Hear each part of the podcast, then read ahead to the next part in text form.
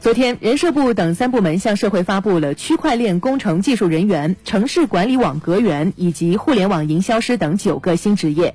除了发布新增职业之外，这一次还发布了一些职业发展出的新工种，比如说互联网营销师职业下设增的。直播销售员，还有大家熟悉的电商主播、带货网红，有了正式的职业称谓。除此之外，互联网信息审核员、小微信代员，还有劳务派遣管理员、泥板画创作员等五个工种，也成了正式的职业称谓。